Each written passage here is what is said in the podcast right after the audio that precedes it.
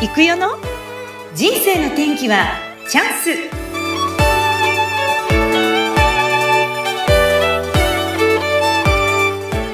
人生の天気はチャンスこの番組はゲストさんの人生を自らの口で語っていただき、ご自身の人生の振り返りや人生観などを探る番組です。本日のゲストはすごいですよ。大人も子供も輝く人で溢れる社会を作ります。人間力大学理事長であり、株式会社てっぺん代表取締役会長、メンタルトレーナーの大島圭介さんです。大島さん、こんにちは。こんにちは。よろしくお願いします。おはようございます。よろしくお願いします。おはようございます。おはようございます。はい、おはようございます。今ね、めっちゃ早い、朝7時なんですけどね、収録しております。そして、大島さんから、じゃあ、もう皆さん有名なんですけどね、改めて、はいえ簡単に自己紹介をお願いします。あ、えっ、と、そうですね。つい最近、1月19日で49歳になりまして、はい、最近なんですけどもう、んうん。あ、ありがとうございます。えー、今はあの、メンタルコーチをしてるんですが、はい。えー、もともと30代は、居酒屋から日本を元気にしたいっていう思いで、えーてっぺんっていう元気な居酒屋、日本一元気な居酒屋を作ろうっていうことで、てっぺんっていう居酒屋を作らせていただいて、あと NPO 法人で、居酒屋甲子園という、もう、居酒屋から日本を元気にする、そんな NPO を立ち上げようということで、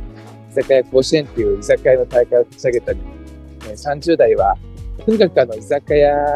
から日本を元気にっていう、そんな熱い思いで活動させていただきました。で40代は、うんあの、もう一つやっぱりやりたいことが、子供たちの、あの、無限の可能性を、もう、最大限に広げてあげたいっていう思いで、広げていくことを思いでですね、うんあの、まあ、高校野球のメンタルトレーナーを今はさせてもらってます。はい。はい。あとはありがとうございます。いっぱいこんな感じで大丈夫です。はい、ありがとうございました。はい、いろいろあプロジェクトいっぱいやってるんですけど、まあでも、あの、僕も自分がな、何なんですかね。いろいろ、はい、やってます。でもあれですよね。この老若男女問わず、もう本当になんだろう、大島さんってこう、周りを元気にするパンをお持ちじゃないですか。みんなを元気にしようみたいな活動ですよね。こう一貫して言えることって。そうですね。なんかその、まあ一番メインは講演をさせてもらうことが多いので、やっぱその、し少しでも来ていただいた人たちが元気になっていただけるような、うん。あの、講演をさせてもらってます。はい。はいそうですねねありがとうございます。そんなお忙しい中、時間を作っていただいて。で、私も先日ちょうど大島さん、私は昔からかなり大島さんのことを存じ上げていて、十何年前に、実はあの、はい。一番最初に出たあの、日めくりカレンダー買って持ってるんですよ。ああ、ええすごいですよね。だからそのぐらいから実は好きだったんですけど、接することがなくって、で、たまたまちょうどこの前静岡にいらしたんで、いや、大島圭介さん来るって言って、出かけてお会いして声をかけたっていう感じなんですよね。で、私ね、そう、だから、ありがとうございます。そう、はい居。酒屋の頃からもう、あの、有名だったじゃないですか。もうかなり長いこと有名だなと思ってるんですけど、あの、甲子園の時とかも、はい。そうなんですよね。いや、そんな大島さん、だから居酒屋を、や、の朝礼がすごい有名で、あの、みんなが行くよっていうのを知ってるんですが、どうしてあの、居酒屋のお仕事を最初、じゃあ、昔に戻りますけど、されたんですかはい。そうですね。僕は地元が、その、三重県の桑名市なんですけど、はい。その、く三重県の桑名が、めちゃめちゃ元気な祭りが年に1回あるんですね。はい。で、その、お祭りに育てられたっていうのがあって、その、8月の第一土日になると、もう街中がすごい元気なんですよ。うーん。で、その、それがまた、あの、日本一、えーやかましい祭りっていうふうに言われてるんですけど、それそれがあの、登録さ、はい、登録されてるぐらい、とにかくあの、音がうるさいし、もうみんながど、そう、とにかく騒ぐ、騒ぐっていうか、うんうんうん。やっぱおま、もう本当に昔ながらのっていうかもう、なんですかね、その、とにかくこのお祭りが大好きで、うんうん、で、毎日祭りのような、こ毎日祭りにすればいいのになって本当思ってたんですよね。で、なんかその大人たちが、みんながそのお酒を酌み交わして、もうあのみんなが、街中が、もうそ、もうそこら中でうん、みんな楽しそうに飲んでるんですよ。うん。もう、その、町内の人たちが20、3 30人ぐらいで固まって道路で飲んでるんですよね。で、その姿を見て、すっごい楽しそうだなと思って、うん、で、早く大人になりたいなって、早くあの、やっぱりさすがにあの、青年にならないとそういうみんなでお酒飲めないので、うん、その、あこ憧れだったんですよ。早く大人になって。うん、あの場に入りたいなっていうか、そうやってなんか僕もその大人を楽しんでるあのもう祭りの雰囲気をもっと早く大人になって味わいたいっていうのがすごくあったんで、で、それが僕、僕ね、そそれが原点で、うん、あ、こうやってお酒を飲んで楽しくやってる姿を見てきたので、その、さそういう場所を作りたいなってみんなが元気になって、うんうん、その毎日お祭りのお祭りのようなことふうに感じられてもう毎日なんかその毎日お祭りだったらいいのになっていうふうに本当思って。なるほど、うん、えじゃあそれが僕の居酒屋の原点ですね、はい、あじゃあもうまさにそれを叶えていってお店を展開してじゃあ、はい、最初からもう朝礼っていうその元気な朝礼っていうのも一番最初からできてたんですかあれ？あの、居酒屋をやりたいと思ったのは、まあ、そういう思いなんですけど、朝礼はまた別で、うん、その、やっぱりあの、いろんなお店に勉強しに行ってて、そのどうや、どうやったらもっと、その繁盛店ができるんだろうとか、どうやったら、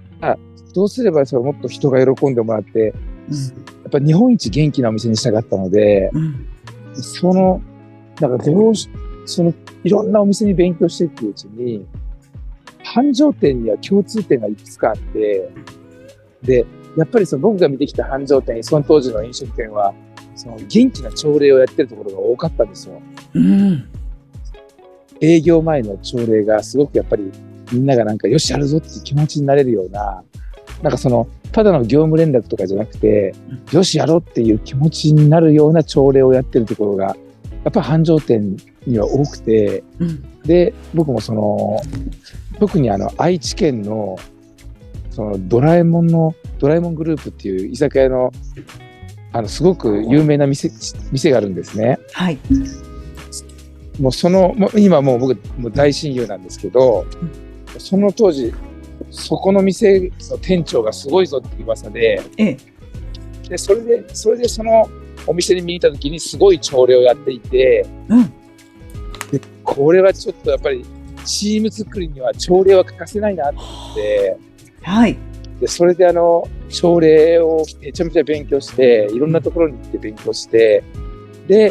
あの、また僕たちならではの朝礼を作らせていただいたっていうのが、そういう経緯であああ別なんですね、はい、えっと、その朝礼の中で心がけてた、ここだけはね、もう僕とこ譲れないよっていうポイントって何ですか？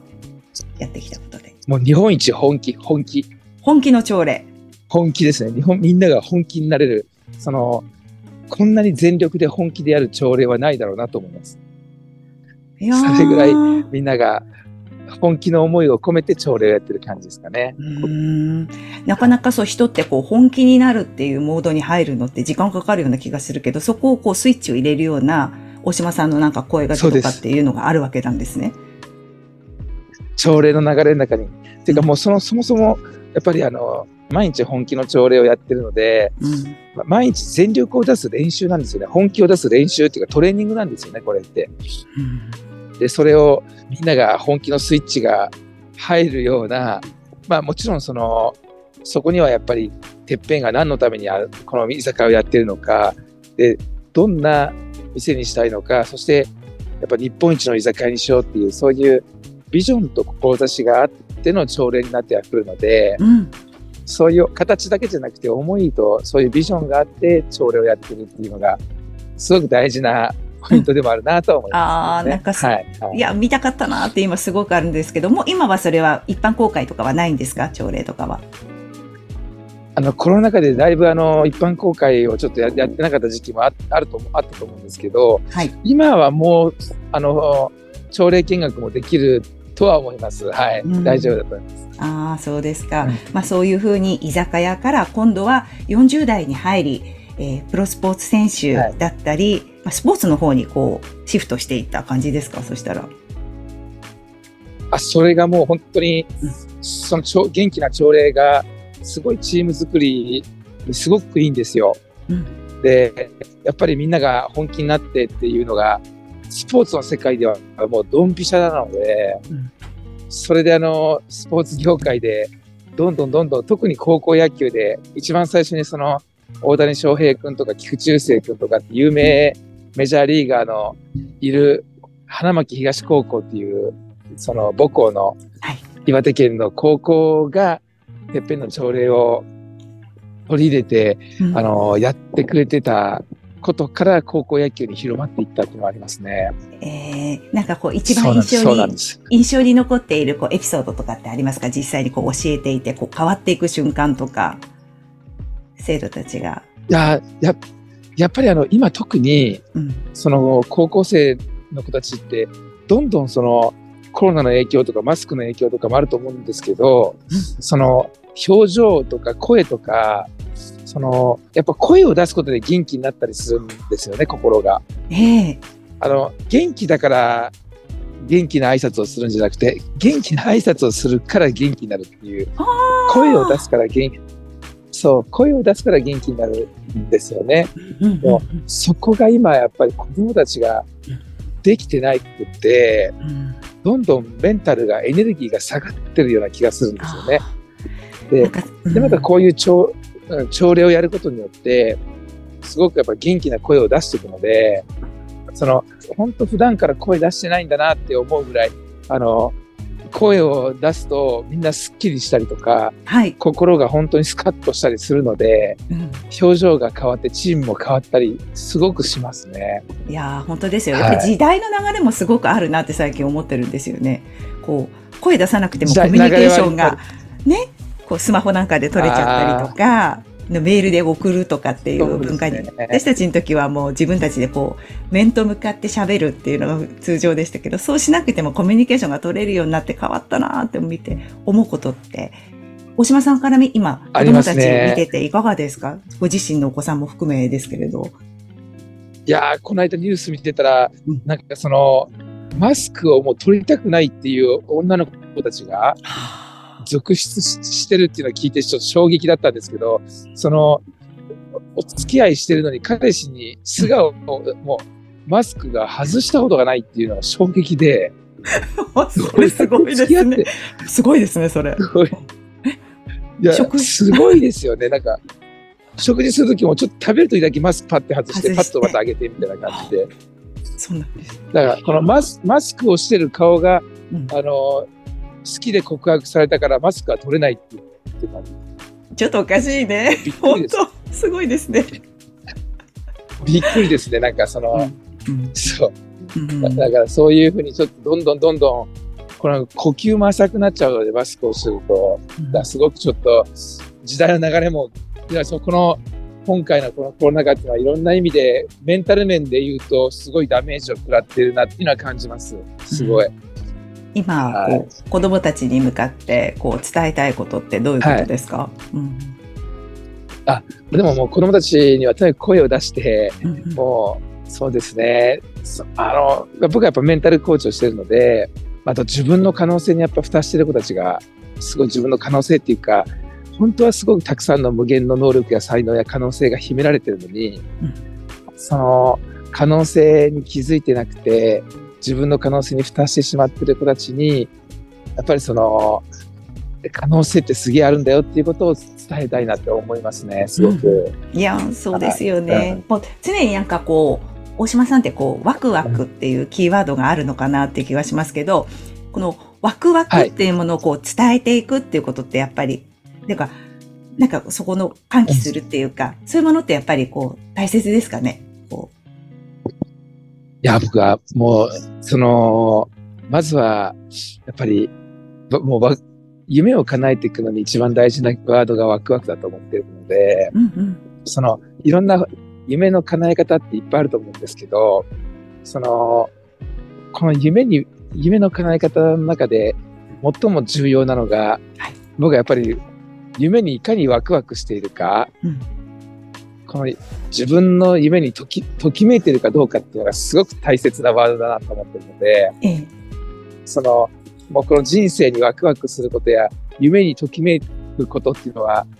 それがなんか本当に未来を変えていく力になっていくのだなと僕は思ってます。はい。そうですよね。そ、そこのときめきがなかなか見つからなかったり、はい、こう、もしかしたら、いや、こんなこと言っていいのかなって思って蓋をしてしまったりっていうことがあるのかもしれないなって思いましたから。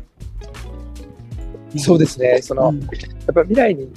夢が持てないのが、子供たちが特に夢が持てない理由としては、その自分の可能性に気づいてなくて、やっぱ蓋をしてしまってるので、うん、自分には無理なんじゃないかとか、どうせやっても夢なんて叶わないっていうふうに、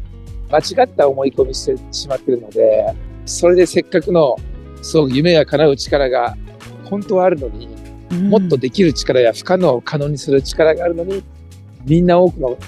子供たちは蓋をしてるっていう、その蓋を自分で気づいて、